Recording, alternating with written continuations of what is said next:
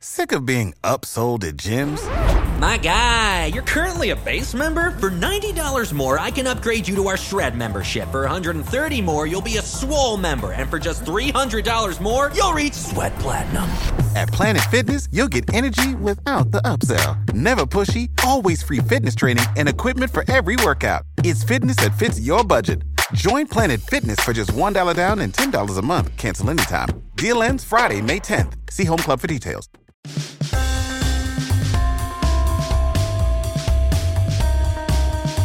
Into another edition of the Five Reasons Podcast. My name is Chris Whittingham, joined as always by Ethan Skolnick, as you do each and every Sunday into Monday.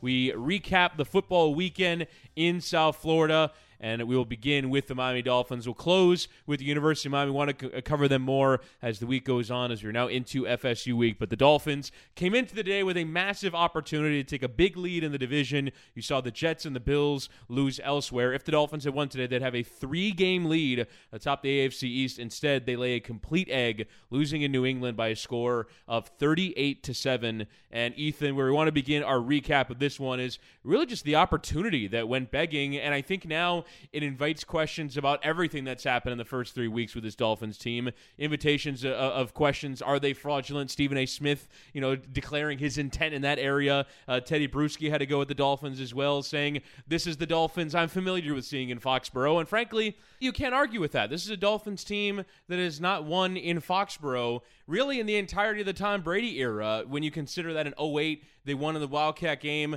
when uh, Matt Cassel was the quarterback, and in 06, it was a Week 17 game that New England was not taking seriously, and Matt Cassel quarterback most of that one as well. So really, they've only beaten Matt Cassel in New England, and I think it really sort of raises those questions again about how real was the start? Are they actual legitimate contenders to even get to the playoffs? And how serious of a threat are they? And while you might have had those thoughts even before today, the performance and the result only reinforces it. Yeah, and somebody shouldn't write a column again for Dolphin Maven that the Dolphins are finally ready for this until the Dolphins are actually ready for this. Right. And so that was my mistake this morning, as was scheduling a watch party for a Dolphins Patriots game where people are texting before halftime and saying, "Yeah, we'll come to the next one." Uh, you know, look. Uh, that's the frustration with this team is that they did have an opportunity today, and they had an opportunity to really bury the Patriots in this division. And I know you say, well, they could have gotten up from it. But the reality is that the Patriots have started slow in a lot of previous seasons, and it, it is almost by design. Belichick is known for not putting in everything in training camp. He wants his guys to master stuff before he moves on to the next thing. And so often they're very vanilla early in their seasons and they get off to slow starts.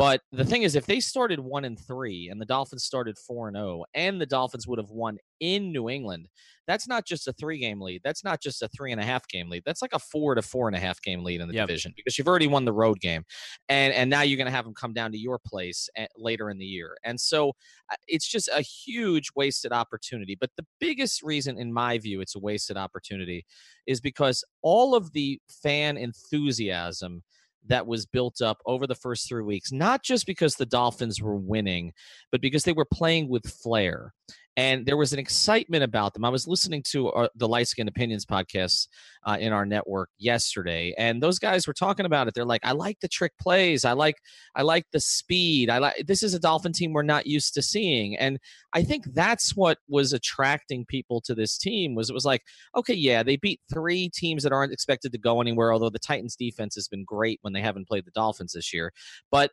you know, but you still said it's the way that they did it. it it's the high impact plays, the game changing plays. And so you thought, okay, if you could get a little of that in this game, then you can extend that narrative. And now that's just gone. It's just gone because uh, because the way that they played today, like I was looking at it and I'm like, okay, so who played well? Like yeah. you know, I put out I put out on on Dolphin Maven Twitter. I'm like, okay, Kiko Alonso. I'm watching back some of the game now, and Kiko Alonso this is where stats lie. He had 12 tackles. He had a terrible day. A terrible day. He just got he kept, he kept getting blown up. Okay, if you watch Sony Michel's big runs in the game, you'll find Kiko chasing on every one. Okay, we're missing a tackle, and so uh, and I'm and so I posted this and somebody tweeted and, and they're correct. Who had a good day? Yeah. A, no, I, I I turned around to Alfredo of three yards per carry and I said, "Hey, did the Dolphins do anything well today?"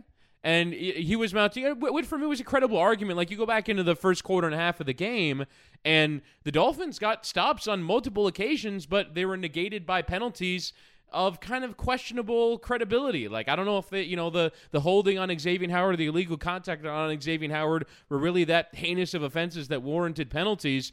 And so I would say that was kind of the only stretch that felt positive. But Ethan, you were telling me before because obviously we're at a watch party. I'm doing pregame and halftime, and so you don't really get to devote your undivided a- a- attention to just watching the game and sort of taking notes. And so we watch the YouTube highlights that the NFL puts out, which is basically every big play that happens in the game, whether it's a tackle for loss or a, a first down gain, they put it in that YouTube package. It was six minutes and 50 seconds, and there were no Dolphins offensive plays. So next right. to nothing on offense went well, and defensively, you can say maybe went well for a quarter and a half, where they're holding Tom Brady, and in general, they they looked like they were doing well to get off the field, but then that collapsed uh, about midway through the second quarter as well there were almost no redeeming qualities about this performance. And like you were saying uh, from from our guys with the LSO and just in general, the attitude about this Dolphins is that it felt different. This felt so ultimately familiar and why if you're a dolphins fan when stephen a smith tweets out hashtag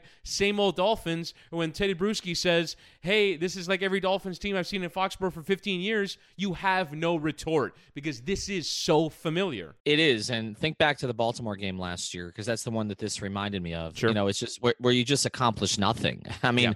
and, and you mentioned it when you sent me that highlight package you know to catch up on this because i did dvr the game and i did watch it live but as you said, when you're you know handling a watch party, you can hear my voice too. I'm not feeling the best today.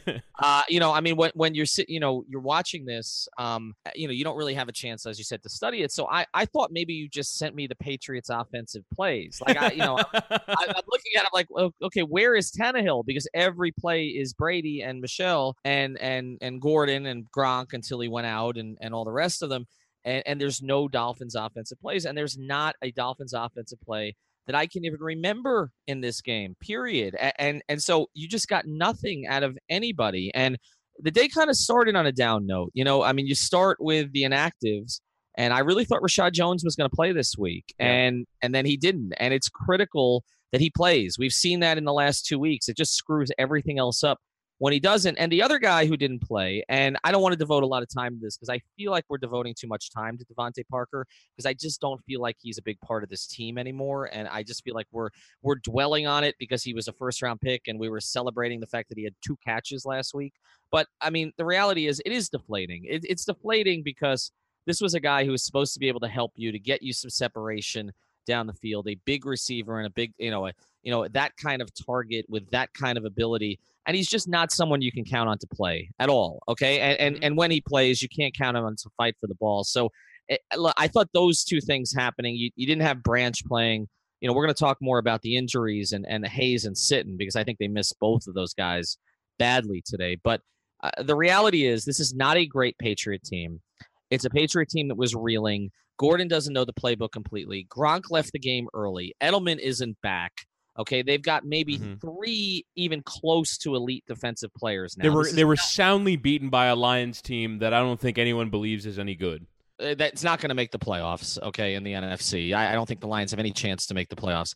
And you had a chance to go up, as I said, three games, which really would have felt like four games in the AFC East, and you do nothing well. Like, just give me something, like yeah. something, something that was an extension of the first three games. And what's interesting about this, Chris, I, I got to say it, the three yards per carry guys all called this, all of them. Um, they had, look, they're the ones that had the Dolphins as a nine or 10 win team this year that liked their offseason, and all three of them picked against the Dolphins this week. And CK basically looked at the matchups and and well, a couple things. One, he said Adam Gase teams are not good on the road. I mean, that's a very simplistic thing, but that's pretty much it's, true. I mean, it's they're borne out so far. It's born. I mean, they're a totally different team at home, and so he just he's he said, look, there are some games they play reasonably well, and there are other games they're just awful. And this was one of those games. The other thing he said was that from a matchup perspective, the things that the Dolphins were not doing well last year, particularly on defense, they're still not doing well.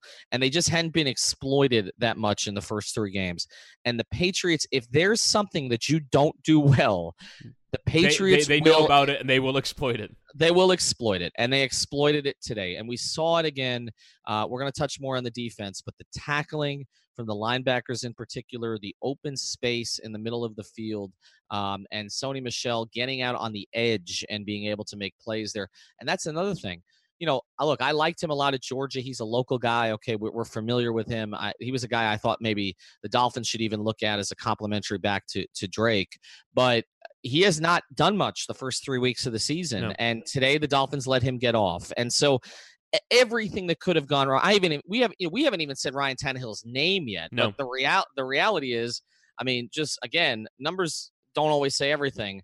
11 of 20, 100 yards, five yards per attempt, the one pick, two sacks, and a 47.9 rating. I mean, I, am not going to look at Osweiler's numbers. I don't care. Okay, they, and, they came. And, and to, to, me, the thing for Tannehill is that, and I don't mean to be harsh, and I don't mean to be "I told you so" guy, but I feel like that's that most of that performance is who Ryan Tannehill has been actually for a majority of this season. They don't get that many first downs. It really is almost entirely dependent on the big plays that they create. And, and we saw it in the game against the Raiders. Almost every touchdown they scored was on a big play. They weren't on, you know, engineered drives. It was a 52 yarder on a double reverse. It was a 76 yarder on a receiver sweep. It was a 37 yarder to Kenny Stills, which were uh, amazing throws, both his throw to, to, to Stills and to Parker. But they're entirely relying on big plays, and they tried to go for him again today, and there was just uh, nothing there. And to me, the thing that was so disorienting was that you mentioned the things that the Dolphins are weak at. I think a lot of people had pointed to very obvious things that the Patriots are weak at.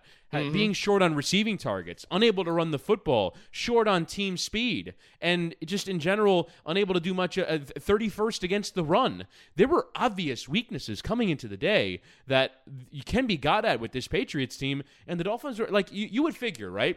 With receivers like Jakeem Grant, Albert Wilson, and Kenny Stills, with a running back like Kenyan Drake out of the backfield against a slow defense, why mm-hmm. wouldn't they just have open space all over the field and be able to exploit it like it was easy? Like it, it seemed like the Dolphins' offense again was playing in a phone booth and that they were the slower team. How is that possible with so many fast players on the field? Well, maybe there are times on the road that Adam Gase just doesn't know how to use them. I, I, mean, I you know we, we have to start looking at this a little bit. I mean, this sure. road record with Adam Gase. I mean, that the sign of look, the sign of good coaching is is it is it traveling? Okay, mm-hmm. I mean that, that's that's is being able to take what you're doing at home when you're feeding off the crowd and being able to implement similar things on the road. And look, this is another thing that came up today on a DM string. You know, Simon Clancy from Three Yards Per Carry also does some work for the Maven and Simon asked Adam Gase uh, last year about this idea of calling plays and and also running the team. And Adam Gase got very snippy with him. And it reminded me of 2007, where I wrote a column about Cam Cameron when Cam got the job. And I talked to all of Cam's mentors, okay, all of whom told me that it was a bad idea for Cam to call the plays, not because he was a bad play caller, but because your primary responsibility as a head coach is to uh, run the team, okay, and to not neglect the defense, not to neglect the special teams, not to neglect the motivational stuff, to run the team, not not be in charge of dealing with this. And what we've seen is Adam Gase did some really cool things last week, and we talked about them. Okay, that uh, whatever that double reverse throw, I mean, really nice stuff, really well executed. We praised him for that, and I'm not going to take back any of that praise. That was great stuff. But what we've also seen is when things are not going well for the Dolphins in a game, particularly on the road, I don't know that Adam Gase has shown the ability to adjust. I, I, feel like you know one of the criticisms of a guy that I you know has to me has proven it and that I defend all the time, Erik Spoelstra. But one of the criticisms of him that I think has some validity is that sometimes Spo will get stubborn in games. And it will take him. Sometimes he's gotten stubborn in series, Chris. Like mm-hmm. I, you know, remember we talk about this one all the time, but the 2011 series where the corpse of Mike Bibby was starting the first five games until he finally played Chalmers against Barea, and Chalmers had 20, I think 21 or 22 in that last game, and you know, and but it wasn't enough because I mean LeBron was comatose, but by by then, okay, but, but that was you know one of the things with Spoelstra is that sometimes it will take some time for him to come around to something, and it often doesn't happen in that game. And and sometimes the fix is ultimately great, like where Spo decided with Bosh out, okay, we're gonna ultimately, after he went through three other iterations, he's like, you know what, we're just gonna put Shane at the four, okay, and roll with that. But I feel like with Gase, like it doesn't happen during games. Like how many games have we looked back at with Adam Gase as the coach? And again, I'm focusing on the road now. I feel like he's two different coaches. Like on the road, and we've said something wasn't working for the Dolphins in the first half, and now it's working. How many times have we said? And I feel like that was a huge criticism of Joe Philbin, right? Remember Philbin in the third quarter? Like I there like mm-hmm. maybe th- th- those teams would get dominated in the third quarter, and there was all this criticism of, of Philbin for that, which I think again was valid. But I feel like some of that with Gase, like I, I just, you know, once the game plan's not working on the road, he doesn't seem to change it. Now at home this year, you know, he has. Okay, I, you know, I think the Titans game was a weird one because of the weather, uh, but the Raiders game there was a clear shift there yeah. at home. Um, I, I just don't feel like that happened at all today. It's like, and you know, he's already reluctant to run the ball. Okay. So, you know, that wasn't working early in the game. He got completely away from it, but I didn't feel like there was enough variety to get beyond that. So we probably should get into some of the specific factors here. But the overall thought sure. on this today is huge, huge opportunity miss, not just in the standings, but A, to bury the Patriots, at least as much as you can bury them at this stage of the season. And then the other thing is that would have happened, the national media would have descended on New England. And so that's another opportunity you missed. Sure. Okay. Because the pressure would have become intense. And some of those stories about, you know, Brady's trainer and a rift with Belichick in the offseason and the fact that Kraft really wanted to go forward, uh, you know, with you know, with Brady, but Belichick apparently with Garoppolo. All of those things would have would have started to surface again, and the Dolphins just basically let the Patriots off the hook. That's the first thing. The second thing is they let the fans down. Okay. Yep. And and, and, that and, and right and that's going to be harder to recover from. Right. So and, and that and that's something where the next time they have a, a good even if you know they reel off three more victories and they're six and one, it's still well when's the next difficult away game that you feel like is is a season decider and you don't think the Dolphins can win it. I, I just want to very quickly go back to your point about uh, Adam Gase. I would actually say it's almost the opposite in some respects. I think first quarters are Adam Gase's sort of biggest area of deficiency. And then I think it, it, I think where it kind of becomes more exacerbated is in these road games where they kind of become quicksand games and you just never recover from it. Like how many times have we seen that in the Gase year, away to Buffalo, uh, last year at Baltimore, in the London game against New Orleans, last year at the Jets, uh, where you, they just never get started. But it seems like most games they start poorly. You look at the game against the Raiders. I, I, I, I just sort of took this out because you know for for pregame I was just kind of looking up. I just I don't feel like I'm seeing enough from the offense, and their drive charts kind of back me up. So today in in the first half, it was four plays punt, five plays punt, three plays punt, three plays punt, one play fumble, which was the, the, the mishandled snap, three plays punt, three plays end of the half. Against the Raiders, three plays punt, seven plays punt, three plays punt, three plays punt, uh, th- three plays touchdown after getting the ball on, on the plus side of the field, six plays punt, three plays punt. Against the Jets, it was four plays punt, three plays punt, three plays turno- uh, turnover touchdown, which uh, it was an interception that, that the Dolphins got the ball at the 15 yard line and then they scored. Three plays punt, seven plays punt. So basically, they've only accrued 50 yards towards scoring a touchdown over three games and have otherwise surrounded it with punts and not not even move, not even eight plays punt where you get to the other team's side of the field, but the drive stalls where you, you get a penalty and the drive's over. How many times do we see that today?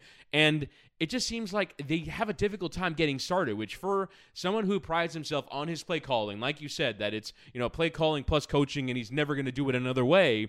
That you would figure it would be the opening plays, the the the, the plays that you script, the plays you're trying to get your team going, and those are the ones that seem to be failing the most. I would say actually he's done a decent job with adjusting in the games where they're staying competitive. There are certainly the quicksand games where they just never get out of it, but uh, you'd have to say that it's the way that they begin games that is of concern too. And look, um, if you're scripting plays, if you're known as this great play caller, then you should come out of the box pretty good, right? Like, mm-hmm. I, and his his ball, you know, his mentor, Mike Martz, that was the thing with Mike Martz, that the greatest show on turf. Now, slightly better players there, although some of those guys were not as well known before Martz got a hold of them, like say Kurt Warner, but certainly Torry Holt and and Isaac Bruce and Marshall Faulk were pretty decent players. But so I understand there's a little bit of a talent advantage there. But he would come out of the box, and those first 15 plays were death. Okay, like, yeah. like, like I mean, you just had no chance. Like I mean, where Marshall Faulk and and Bruce and, and Holt were going to go, and, and, you know even Hakim, and I just I mean that group.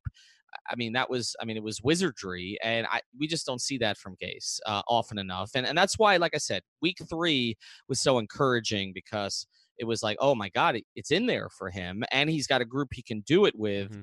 And then this week, none of that. All right, Chris, we'll get back to today's episode here in a second, but want to tell you about one of our great sponsors, and that is BetDSI.com. And here's why you got to go to BetDSI.com. You can bet on virtually anything, and you can bet during games. So a result is going not as you expected, but you think it's going to turn around you can absolutely go in there and place a bet. And if you put in the code REASON101, that's REASON101, your initial deposit up to $2,500 will be matched. So that's reason 101. So, Chris, let's look at tonight. I'm yep. looking at betdsi.com. We've got Chiefs and the Broncos. The Chiefs are 3 and 0, obviously ESPN Monday Night Football. Broncos kind of a surprising 2 and 1 at this stage. Looking at betdsi.com, Kansas City a three and a half point road favorite. Who do you like? I love a home underdog, and I, I'm always a big fan, but I think it's one of those things. I think they're in Rams territory, the Chiefs are, where I don't really care about the spread. I think the Chiefs are going to win until proven otherwise. And I think at this point, you can put just about any number in front of the Rams, and they'll probably take care of it. And I think the Chiefs, now, maybe hitting on the spread if it was, you know, eight to nine points, are not good enough on defense, but at three and a half, they should be able to easily outscore Denver. And I don't think Denver defensively is a team that's as intimidating as they used to be. But you mentioned the live betting. I actually took advantage of it over the weekend. It is a brilliant feature. So even, okay, so maybe you have a hunch going into the game you can watch maybe the first quarter and say, okay, going from here, this is my feeling on the game. So check out betdsi.com and again, use the promo code REASON101. All right, so let's get into some of the details. Let's start first with uh, with the defense. I, I wouldn't put a great deal on them just because again they're missing important contributors and uh, not having Rashad Jones is huge and they've been put on the field again and again with I just read you the drive chart. I mean the opening Patriots drive goes for 13 plays and then it's you know five plays interception, five plays touchdown, five plays, uh, 15 plays to, to the end, to, to the to end the first half. They were on the field in total for 75 Patriots plays after being on the field for 76 Raiders plays a week ago they're beat up and they're being asked to do a lot. But even still, I think you can find some things in that performance that were not encouraging whatsoever. No, and the worst thing about it is that some of their best players didn't play well. That that that's the thing that gets you a little bit. So like, okay, they got nothing from Wake and Quinn at all. All right? mm-hmm. they got no no pressure on Brady. Um, look, I'm not expecting huge pressure up the middle. They don't have Suh anymore. Not that he did that all the time, but certainly he was capable of it. But you thought, okay, if you're going to win this game, you needed Wake and Quinn to come to play, and neither of them made a huge impact. Um, they the haven't really thing, done much really all season in the way of production. Now they've gotten some pressure, yeah. but in terms of getting sacks, a little bit of a disappointment for me. Well, Wake has the one, right? I think Quinn had the one. There was a couple that have Quinn's forced penalties. Like I, I think they've been fine, not dominant, but they've been fine. But I, they were not they were not you know a factor today. Then you look at the, the back end look, you don't have Rashad. That kind of pushes everybody out of position. So I understand that's difficult. But look, Xavier Howard, since week 12 last year against New England, has been among the top two or three corners in the entire league. And we talked, you know, before this game that he had allowed fewer catches than he had interceptions this season.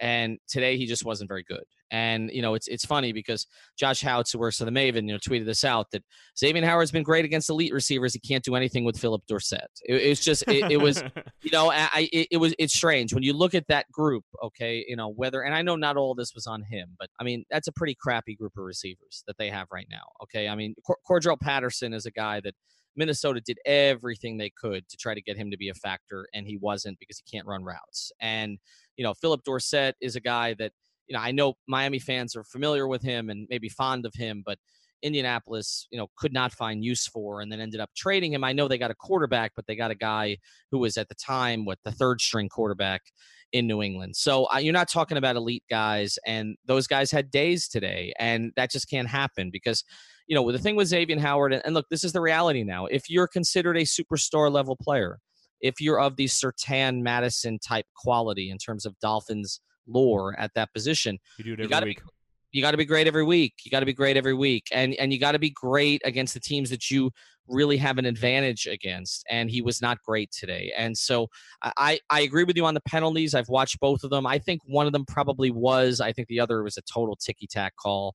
But uh, you know the Dolphins have been called for some stuff that's been ticky tack early in the year. I mean the offensive pass interferences on Grant and on Stills mm-hmm. uh, were kind of imaginary, but I mean, that stuff is going to happen. And then and then juxtaposed against the pick play that worked for the Cordarrelle Patterson touchdown, which uh, right. Uh, you, you did say to me at Texas Roadhouse, at least we're not going to hear you know the fans complaining about the calls, but the calls definitely did play a role at the beginning of the game. Now the game probably gets away from you anyway, but maybe the first half looks different. Maybe as Alfredo told me at, at, at Texas Roadhouse, maybe go to the half down six nothing instead right. of seventeen nothing, and you can feel or, or was it twenty to nothing? I don't remember, but uh, but it was it, a lot to nothing. yeah, it was uh, it was unpleasant to nothing, uh, and and maybe you feel a little bit better, and you can come out in the second half, make an adjustment, and get back in the game. But but it's New England, Chris. It's right. New. It look, it's it's New England with the one and two Patriots team, and I you know I hate to say it, but you're just not going to get calls in that situation. You're just not. And so you got to play through the stuff. I know that was a huge one. I get it.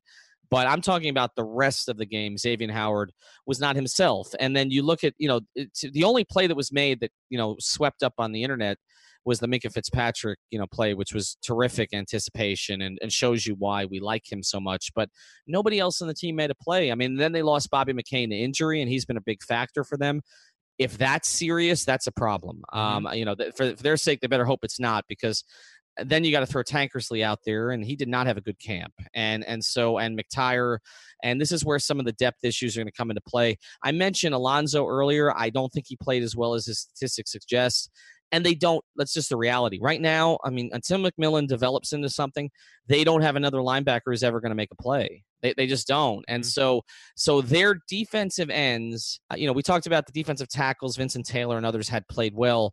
I'm watching though this tape of the Sony Michel runs, and he's not getting touched for six, seven yards. Uh, and, and a lot of those runs started in the middle and then broke outside touchdowns today. Um, I mean, just I mean, nobody touching him, so they were getting blown up on the line of scrimmage. And we wanted to mention injuries here, and maybe I know we're kind of all over the place format wise, but I think it's fine because the Dolphins were all over the place format wise today. uh, but but the two injuries I think that have really you know are hurting them you know, Josh Sitton on the offensive line is hurting them. It, it's it's I, I, don't know. They I, cannot they, block. They can't block on the interior, and then they lost Kilgore, and then I I've mentioned on a previous pod that Kilgore uh, has had trouble snapping, and then they have a guy in for one play that I'd never heard of, and and he screws up the snap, and so now you've got you know Kilgore if he's not healthy, and I don't think he's been great at all. But if he's not healthy, you've got you know Larsen and somebody else at center on an offensive line that is struggling on the interior to get any kind of push, that's a real, real problem. And then defensively, we talked about it last week. The William Hayes injury was big. It's big because he's a guy that not only can play end, but he's a pro, and you can move him inside. He reminds me a lot of the guys like Kevin Carter and Vonnie Holliday that the Dolphins had playing with Jason Taylor during the Nick Saban years, Can where it's job. just they just do a job, right? They just plug up the middle. You know that they're going to be there. You know that they're going to, you know, they may not make a ton of plays for you, but they're going to take up blockers. They're not going to be out of position. And again, when you watch and and and Hayes was big in their third down packages, and when you watch today, just getting blown up at the line of scrimmage, push back five, six yards, and then you have suspect linebackers and a secondary that doesn't have Rashad Jones trying to chase and tackle an elusive. I, I wouldn't say Michel's that elusive, but he he's you know he has enough quickness. Uh, you know when he's at the second level, that's just not going to happen. And that's what you saw today. And that's why you saw guys taking bad angles. It's why you saw guys missing tackles because there was there was nothing to disrupt the runners, whether it was White or whether it was was Michel at the line of scrimmage. And so I, the William Hayes injury did not. You know, sometimes we focus on like we're focusing on DeVante Parker, right? Like because he's a former first round pick. William Hayes, okay, is much more important to this team than DeVante Parker is at this stage. I agree. What's the easiest choice you can make? Window instead of middle seat? Picking a vendor who sends a great gift basket? Outsourcing business tasks you hate? What about selling with Shopify? Whether you're selling a little or a lot, Shopify helps you do your thing, however you cha-ching. Shopify is the global commerce platform that helps you sell at every stage of your business. From the launch your online shop stage to the first real life store stage, all the way to the did we just hit a million orders stage. Shopify's there to help you grow. Whether you're selling scented soap or offering outdoor outfits, Shopify helps you sell. Wherever and whatever you're selling, Shopify's got you covered. Sign up for a $1 per month trial period at shopify.com slash try. Go to shopify.com slash try now to grow your business, no matter what stage you're in. Shopify.com slash try. Much more, not close. Okay. Well, but okay, so so here's the thing to me about the injuries, right? So you look at, for example, the Josh Sitton injury, right? So you look at week one, Josh Sitton plays every snap, and the Dolphins don't just hold their own on the offensive line against the Tennessee Titans, a team who, by the way, has now won three consecutive games on the back of their defense. They beat the Super Bowl champions at home today in overtime. And uh, for me, are a good team. They might not have a good quarterback, they might not have a good offense, but for the love of God, can we stop judging football that way? Is it the only way to be good at football is to have a good quarterback and a good offense? The Tennessee Titans are good. Like they have a good roster with good players and a really good defense. And the Dolphins weren't just able to have success against them, they were able to run the ball effectively. Frank Gore had 61 yards on nine carries. Uh, they, they were tremendous running the ball. Ryan Tannehill had all day to throw. And look, I'm not going to say that a left guard is the only reason why that happened. They might have just had a good day. It might have been a weird game because it was the lightning delay game. But even before the lightning delay, like they were playing fantastic as an offensive line. And then you put Ted Larsen in there, and there's an obvious drop off. And for me, it just highlights that you go from a, a unit that was good to a unit that is ordinary or below average. In the case of the Dolphins' offensive line, abysmal. Like there just is no getting around that. In the last two games, the Dolphins have given the ball to Kenyan Drake and Frank Gore in meaningful situations, uh, something like uh, 13, 14 times, and basically have a similar number of yards. It's basically a one to one attempt to yards ratio. It's appalling. You look at the secondary, right? Yes, they're they're, they're still generating turnovers. They got another today off Tom Brady, but it just hasn't looked. Derek Carr went for over 300 yards. Tom Brady was able to pick them apart, and again, acres of space all over the field. And Reshad Jones not being there takes them from being a good unit to an ordinary one. William Hayes being out. They were third best in the NFL coming into the day, stopping the run. And you saw the second William Hayes left the game, Marshawn Lynch was again and again able to uh, to get what Matt Burke called leaky yards where you went from uh, what should be a two yard gain to a six yard gain. And while that maybe doesn't show up in yards per carry statistics or yards per game statistics, they're important yards that you're giving up. And William Hayes, uh, for me, made that run defense that the Dolphins had over the first few games that was only giving up 3.3 yards per carry special and made it top five in the league. When he was healthy, the Dolphins' defensive line and their run stopping unit was good, and now it's ordinary to below average to bad. And so you've had three areas that you could have considered strengths turn from strengths to below average areas by virtue of injuries. And I don't think you can just say, well, Ryan Tannehill, go be better than that. Or Adam Gase, go be better than that. Like, those are massive deals that now in this world where I really don't think quarterback, and I was talking about this with Smoot today of Ballscast uh, on on Twitter, and we were just sort of saying, well, if every quarter, if every quarterback in the league is being asked to make these short throws and not turn the ball over and not take sacks and let your receivers get yards after the catch and play mistake free football, if most quarterbacks are being asked to do this, then wouldn't the other areas of the team actually be the areas in which these games are being decided? And for me, the answer is yes. And so you do have to pay attention when William Hayes gets hurt. You do have to pay attention when your left guard gets hurt and your safety gets hurt. These are now important developments, and I think it made this Dolphins team that showed some real signs of being special in a few areas to now again, we look at it, we look at it today and go, where were they good? And the answer is really nowhere. And I think injuries have a real part to play in that. They do, but we thought the roster was deeper, right? Like that was the point of the offseason. The ro- just, that the I, roster was deeper. I I understand you can't fix the whole thing in one offseason. I get that. And I, I don't think most NFL teams can sustain that. I don't think they can sustain no, but but also Chris, starters talking, going out. Multiple starters, but again, I, look, and I'm talking about how big those two injuries are in particular. I mean, all three of those injuries. But you know, if you were to say what are non-premium positions in the NFL, you would say, and William Hayes is basically a defensive tackle. You would say guard, defensive tackle, strong safety. Like uh, uh if you were to say, as opposed to quarterback, defensive end, cornerback, and off and left tackle. Like I, I mean, so yes, they're big injuries, and I'm I'm focusing on them. And those were areas that the Dolphins had had success, and now are having less success by far. And they don't seem to have good players uh, to to fill in for them. Like, look, like they don't have an answer to replace Josh Sitton. That's clear. Like that, there's mm-hmm. nobody on that. Ted Larsen can't do it. Okay, so they don't have an answer there. They don't have an answer um, as sort of a flex defensive tackle, defensive end, particularly now with Branch not in the rotation either, that makes it harder. Okay, so that is an issue.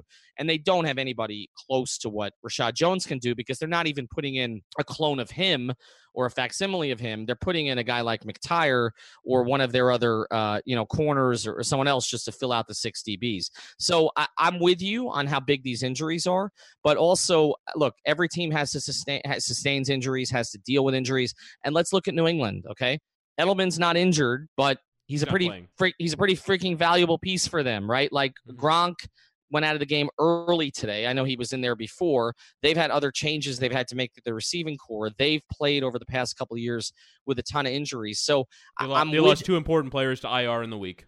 Right, and the Titans lost their three most important players during the game. Okay, with the Dolphins. So you know, I, I understand what we're what you're saying. I'm kind of saying it too, but I'm also saying, as far as leaning on it as an excuse, I think it's more to say what this has shown is that even at the positions that are not premium positions, they don't have the kind of depth yet to be able to kind of plug a guy in and move on. And they just don't have that. And or or scheme because some teams just fix like mm-hmm. Belichick. Belichick would fix it with scheme. Belichick would fix it with I can plug in a guy and I can just ask him to do the same job that the last guy was doing, and maybe he won't do it as well, but he'll do it to a serviceable degree. Right. And, you know, the only year I can think of that the Dolphins didn't have any major injuries was 2008. Mm-hmm. And that's a big reason why they won 11 games. Like that team was incredibly, incredibly healthy and surprisingly healthy because there were guys on that team that had not been healthy before, but they were. starting and, with their quarterback started with a quarterback, and and these things need to break right for him. And the only guy who got hurt the whole year we've had him on our pod was Camarillo, right? And you know I love Greg, but he was not an irreplaceable player. They had other guys on the roster who, like Bess and others who could do what he did. So it's just it, it's it's just something you've got to deal with. But like I mm-hmm. said, they still have their left tackle, they still have their top corner, they still have their two top pass rushers, they still have their quarterback if if you are a really good NFL coach, okay, and you have enough depth at those other positions, you can endure an injury to a Josh Sitton or a William Hayes and move forward. All I'm saying is it's been clear that they can't. Okay, yep. it, it, it's clear that they can, and, and, I think that's been a big thing. I know the other thing we wanted to touch on was the running game. The biggest thing, you know, you've mentioned Drake and Gore. The biggest thing that's jumped out to me is that it doesn't matter what the personnel is on the other side. The Dolphins still can't run. Uh, You know, like like the Patriots started with six or seven DBs today. Like that is, I mean, that's an invite. They're that's a they're begging you to run the ball, mm-hmm. begging you to run the ball. The Dolphins will not and cannot run the ball right now. And, and to, if you were to say what is the big single biggest disappointment, and I know this has been an incredibly negative pod, and we're going to turn it at the end and say they're three and one, but what, but, but, the biggest disappointment to me this season uh, has been the inability to get Drake going. Yeah, because I, I think both you and I, when we're, we were looking at who would be the breakout stars for this team this year, we both identified Kenyan Drake based on what he did the last five or six games of last season. And it just has not happened. And I know there are some Dolphin fans who are starting to get upset about the rotation. Like, why is Frank Gore getting this many touches? Now, Frank Gore did win them a game with that catch on a third and 19. So I don't want to trash Frank Gore. Okay. We know what Frank Gore has been capable and, of doing. every, every team rotates running backs. Like they it's, do, it's, but the, the Dolphins, the NFL. What, we've, it's been so long since the Dolphins had a playmaker type at the running back position, mm-hmm. somebody who can hurt you in a number of different ways. And I understand the fans' frustration with saying, why are we not figuring out ways to make that guy effective? Now, maybe some of it's on him. Maybe some of it's on him. Some of it's on the offensive line.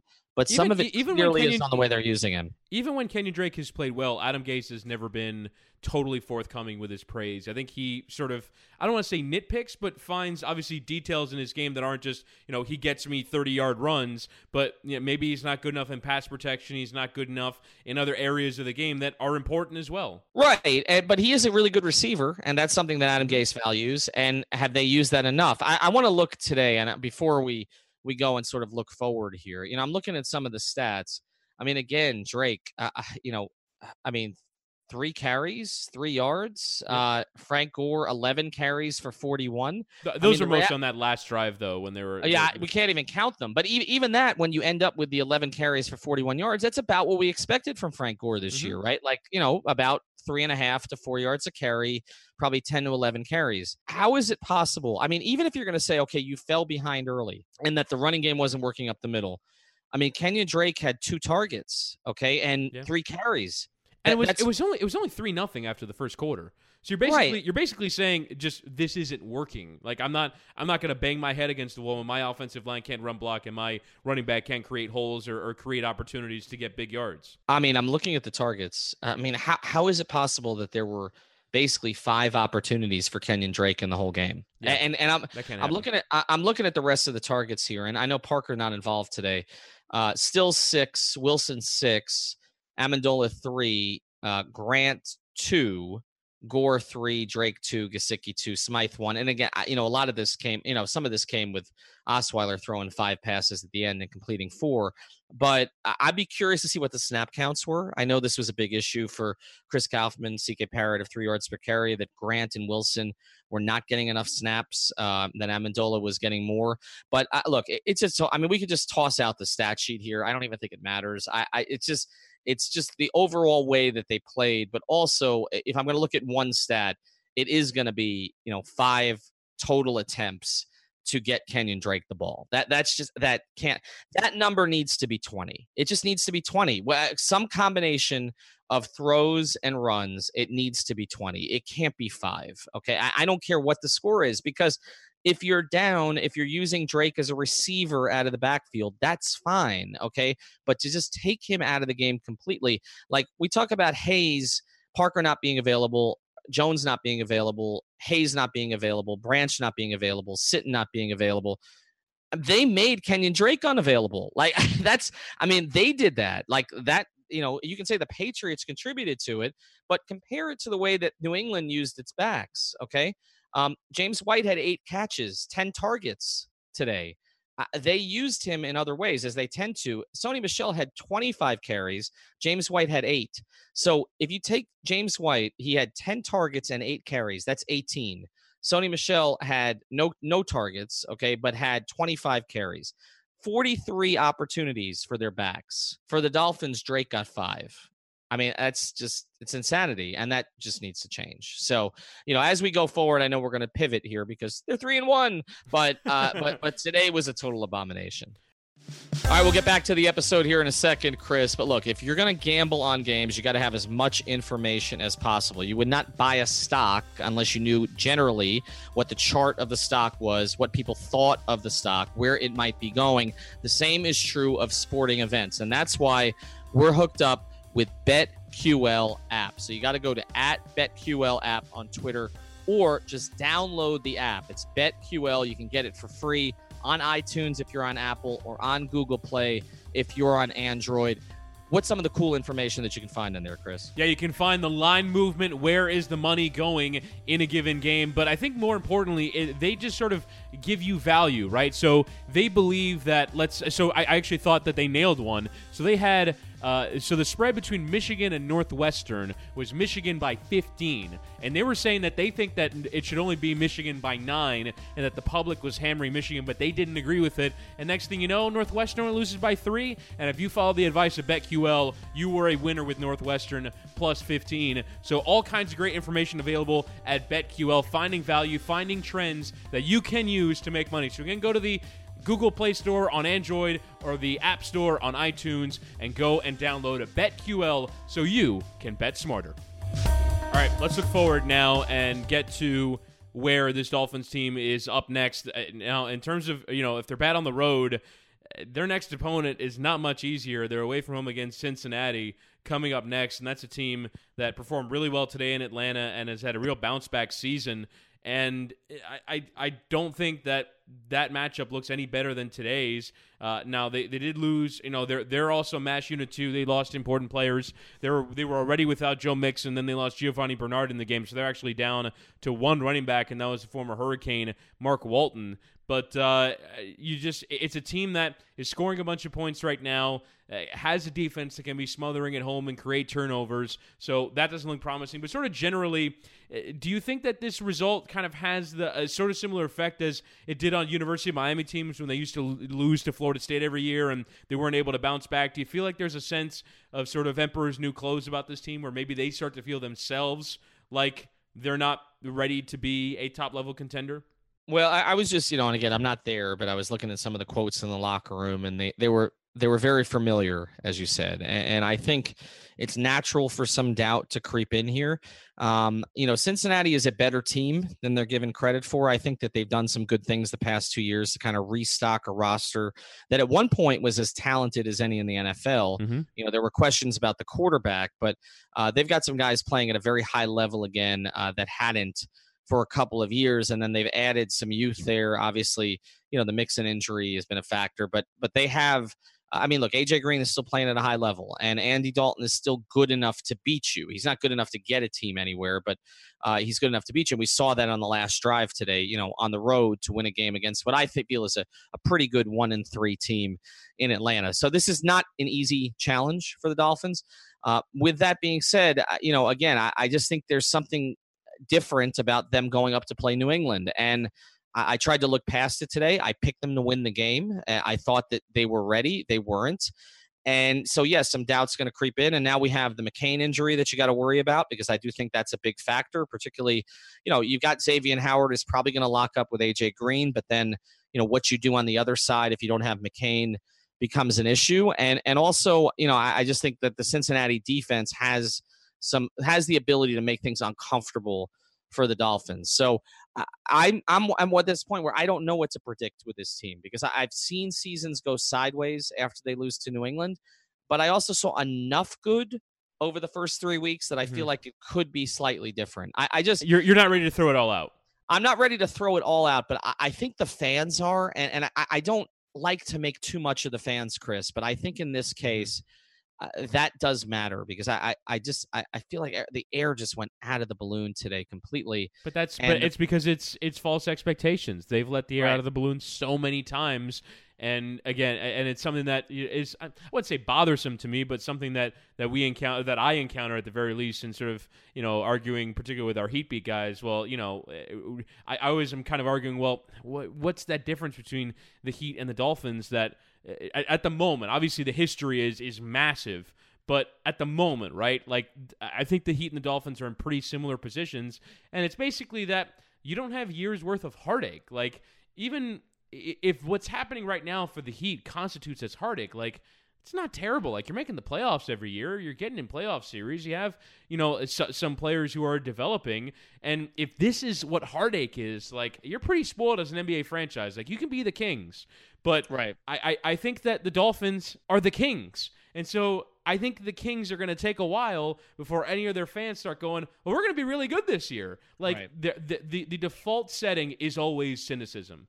And while that sucks, sort of from a personal vantage point, because I really like the Dolphins and I grew up loving the Dolphins and I really want them to be good and I want the community to get behind them, like, you can't expect them to when these kinds of games are opportunities all the time and they constantly it's not because again if you lose 27-24 that's one thing right? You play a close game you're competitive and tom brady just bends you sort of uh, lets you know why he's one of the best ever again that's one thing. But to get totally overwhelmingly destroyed in this mm-hmm. game it just it reinforces every bit of trauma to overstate it that every dolphins fan has and now you got another road game and right. and, and that and that's that that's the big issue is you know this is going to be the conversation point this week i think is is why is this team so different on the road and and that's it's a question that adam gase needs to answer i mean but with with the play of his team because mm-hmm. like i said good coaching travels and you're not going to be look you're not going to win 70% of your games on the road the patriots don't okay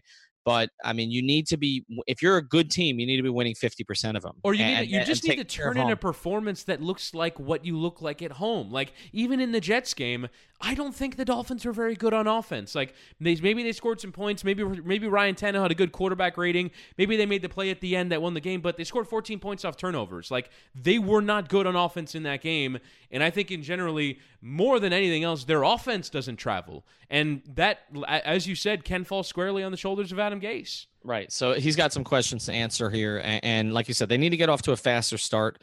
Um, I, I just, you know, th- what he designs during the week has to work early in a game uh, for once, and it's got and it's got to be the focus. I mean, as we finish this, I'm going to go write something for Maven about Drake because I still I just can't get over it. I can't I can't get over. I know the reluctance that Adam Gase has to just run the ball all the time, but there are other ways to use Kenyan Drake, and eh, you know he has to be you have he has to be a weapon for you um, because it's easier to make him a weapon than it is to make Kenny Stills a weapon because there's too many other things that need to happen with Kenny Stills for that to occur. And a lot of that is on Tannehill, right? So it's not only Stills beating his guy, which I don't know if that happened much today because uh, I wasn't watching it closely enough, but it ha- not just Stills beating his guy, getting open, but it's also Tannehill making the right pass to him. But eh, but in in the case of Drake, it's really just about getting him the ball in, in places he can be effective and they haven't done that yet. And so I'm waiting for the breakout there. We're still kind of waiting for the Gesicki breakout. I know everybody made a big deal of last week, but still not kind of what I was expecting. Mm-hmm. Particularly with an season. opportunity with Derby out. Right. So I mean, right, they have one tight end. The other injury, and I'm going to say again, okay, if these are the kind of injuries that are killing you, your team is not that good. But an injury that does seem to be hurting them is MarQueis Gray, another one that didn't get talked about because he was their best combination tight end. He was a tight end that you could put on the field in all situations, and he'd be a serviceable receiver, but a good blocker. And they don't have Fasano anymore. And so MarQueis Gray was kind of filling that role and not having him they've had to play smythe a little bit more this year. And so you know as a rookie and so now you're really playing two rookies at the tight end position all the time. That makes it a little bit more challenging. But anyway we'll get more positive as the week goes on. I feel like we were ultra ultra negative after we were ultra ultra positive. But i feel like that's what dolphin fans were. Like yes, I, that's uh, looking at Twitter today, it was like, oh god, they're the and, same. And, and I think it's okay to, to, to ride the emotional wave because you know what? Like every NFL season can be different. Like the Jags probably went into every season thinking we're going to be terrible. They went, you know, they were drafting in the top five for a decade. And next thing you know, they're in the AFC Championship game. Like it can change in a season. And so, as as I told uh, Jack Alfonso of, of Heatbeat in our group chat today, I'm going to be that sucker every time. Every time the Dolphins start three and zero, I will be in because every year can be different. That's that. It's, it's the nature of the league. So I feel better about it. Hey, I'm Josh Appel, and I'm Billy O'Rourke and we are the hosts of Five Reasons Sports Network's pro wrestling podcast, Mark Your Territory, where we bring you the hard hitting well, wrestling. No, well, not no, we don't want to. It's not too hard hitting because you don't want to hurt the other guy. It's more of a dance we're trying to do here. We're trying to keep it protect protect the other guy. Yeah, you want to protect okay, the other so guy. maybe we'll go more in depth. Yeah, that's good. That's better.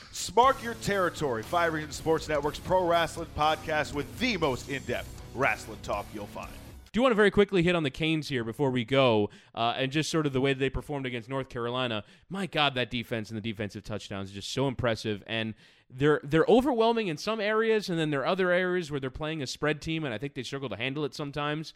But going into FSU week as a major favorite at home uh, and I think the FSU, uh, we talk about sort of fan base enthusiasm. Their fan base enthusiasm has to be at an all time low when you consider what happened last year. And then they're following it up with struggling to win at Louisville, coming back from two scores down. Now you're a major underdog at your rival after losing to them last year. Uh, this does kind of feel like a spot for Miami where, I mean, we didn't see enough from N'Kosi Perry to really feel confident, but uh, you'd have to say as 13 and a half point favorites going into this game uh, that Miami kind of has to win this one. Well, they're not playing the best team in the state because um, that's UCF. Uh, they're playing. Uh, Careful. I throw, I'm throwing Careful. that out there for Careful. our War on I four podcast guys. Uh, they're, they're playing. They're just playing FSU and we can talk about rivalry games and throw out the records when these two teams play. No, don't. Uh, not not not this, this time. Bad. Uh, this team's bad. Uh, right. FSU is broken at this stage. It's going to take, look, if they stick with Taggart, it's going to take them a couple of years to fix it.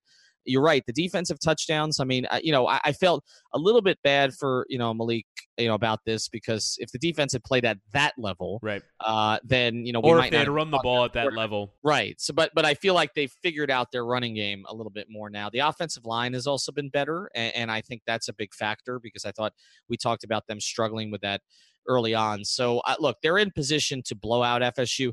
I, I feel like they need a blowout against and I'm not saying FSU is a good team because I Mm-hmm. don't think they are, but they need against a name team. They need they Sure. need a they need a blowout. I think because now we're starting to look down the road, and you know you're looking at some of these other teams, and it's going to be crowded. It's and you know and Clemson did not look great yesterday. uh, But as- but, th- but thank God for the conference that they won anyway. Because if they lose at Right. home to Syracuse with their you know star quarterback going down injured in the game, and if they're heading towards an eight and four season, the, the Hurricanes could legitimately have run the gamut, won all their games, and not got into the playoff because the ACC would have been that unimpressive with everything that's happened in the conference. So Clemson kind of staying alive. Maybe Kelly Bryant comes back, and it, it, then you can play them in the championship game and have an impressive victory. But you're right. Right now, this schedule looks like it's nothing.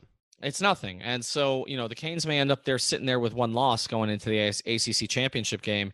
And they do need Clemson to be healthy and to rebound and then to beat them. But even then, if you just look at the strength of schedule, there's going to be a bunch of one loss teams, I think. And, you know, mm-hmm. watching that Ohio State Penn State game, you know, I feel like there are a couple teams in the Big Ten that might be in that kind of situation. I feel like there are a couple teams in the SEC that might be in that situation. I don't know about the Pac 10 yet, or the Pac 12, I should say. But I, I, I just think you know Miami has to have some impressive wins at this stage. It's not enough to beat somebody mm-hmm. by ten points. And even last year, even last year when they got off to the ten and zero start, you mentioned Syracuse, some of these other games. Remember how many of those games, you know, Miami had to come back in the fourth quarter, make a play like Georgia that. Tech, Georgia Tech. I mean, they needed a miracle to beat Georgia Tech at home last right, year. Right, that can't happen against FSU. Like this needs to be a three touchdown win. Um, Perry needs to be impressive. The defense needs to play at that kind of level, and uh, and then obviously everybody will jump back on the bandwagon because look, uh, the Panthers are starting up here in a week. I mean, we're, we just taped an episode with George George Richards, uh, and we're going to air that one this week also. And you know, the Heat, you know, just played their first preseason game as we're speaking, so uh, there's a window here still for the football teams.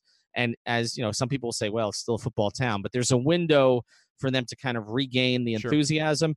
And I feel like a big win against FSU, the casual UM fan who's not paying attention to the disaster in Tallahassee right now and Willie Taggart, if the Canes put up 40 on FSU and beat them 40 to 17, Canes fans are going to start getting excited again. Yep. It doesn't matter if FSU is not good. Okay, the we know there are a lot of Canes fans that are casual Canes fans. Okay, they're not Canes alums or not UM alums. They're just the people who follow the team when they're good. And if they blow out FSU, again, they're not paying attention to FSU's too deep right now. They just it's FSU. Okay, Right, they so see the, they see the name, they see the logo, they see that it's That- being played on national television, and I'm in. that's all that matters. And they didn't put the game at eight Yeah. o'clock. They put it at three thirty because they took Notre Dame. ABC did, but Which makes sense. uh, we'll we'll see. And and we may have an episode on that uh, sometime this week. And I will say uh, two things. First off, you mentioned the the the the laissez faire fans. The atmosphere at Hard Rock Stadium is amazing for these games. I, even for FIU, it was good. For the North Carolina game, it was really good. So fair play. But even like you said, with these blowouts, they just got done destroying North Carolina, and it wasn't even you know noon on a Saturday mixed in with other important games. They had a primetime standalone game, and they went down a spot in the rankings. And it wasn't like a power program jumped them; it was Kentucky that jumped them into and and they remain undefeated in the SEC. So like it's not exactly the most impressive teams that are getting the that, that are sort of getting the love right now. But yeah, I think if they beat the hell out of Florida State, which I think they're well capable of doing, I think they get some more credit. All right, that'll just about do it for this episode of the Five Reasons podcast. As Ethan mentioned, we'll be talking to George Richards later in the week of The Athletic. We'll also be talking to John Crotty, the new television analyst for the Miami Heat, as we continue to build up to the Miami Heat season. And he already made his debut, but you'll kind of hear his thoughts on his forthcoming regular season as the the as the Miami Heat's analyst on television. Now he's going to handle that work as well. So check that out. Subscribe to the podcast. Subscribe to the other podcasts and the Five Reasons Sports Network. Check out our sponsors, BetQL and BetDSI. Thank you for joining us.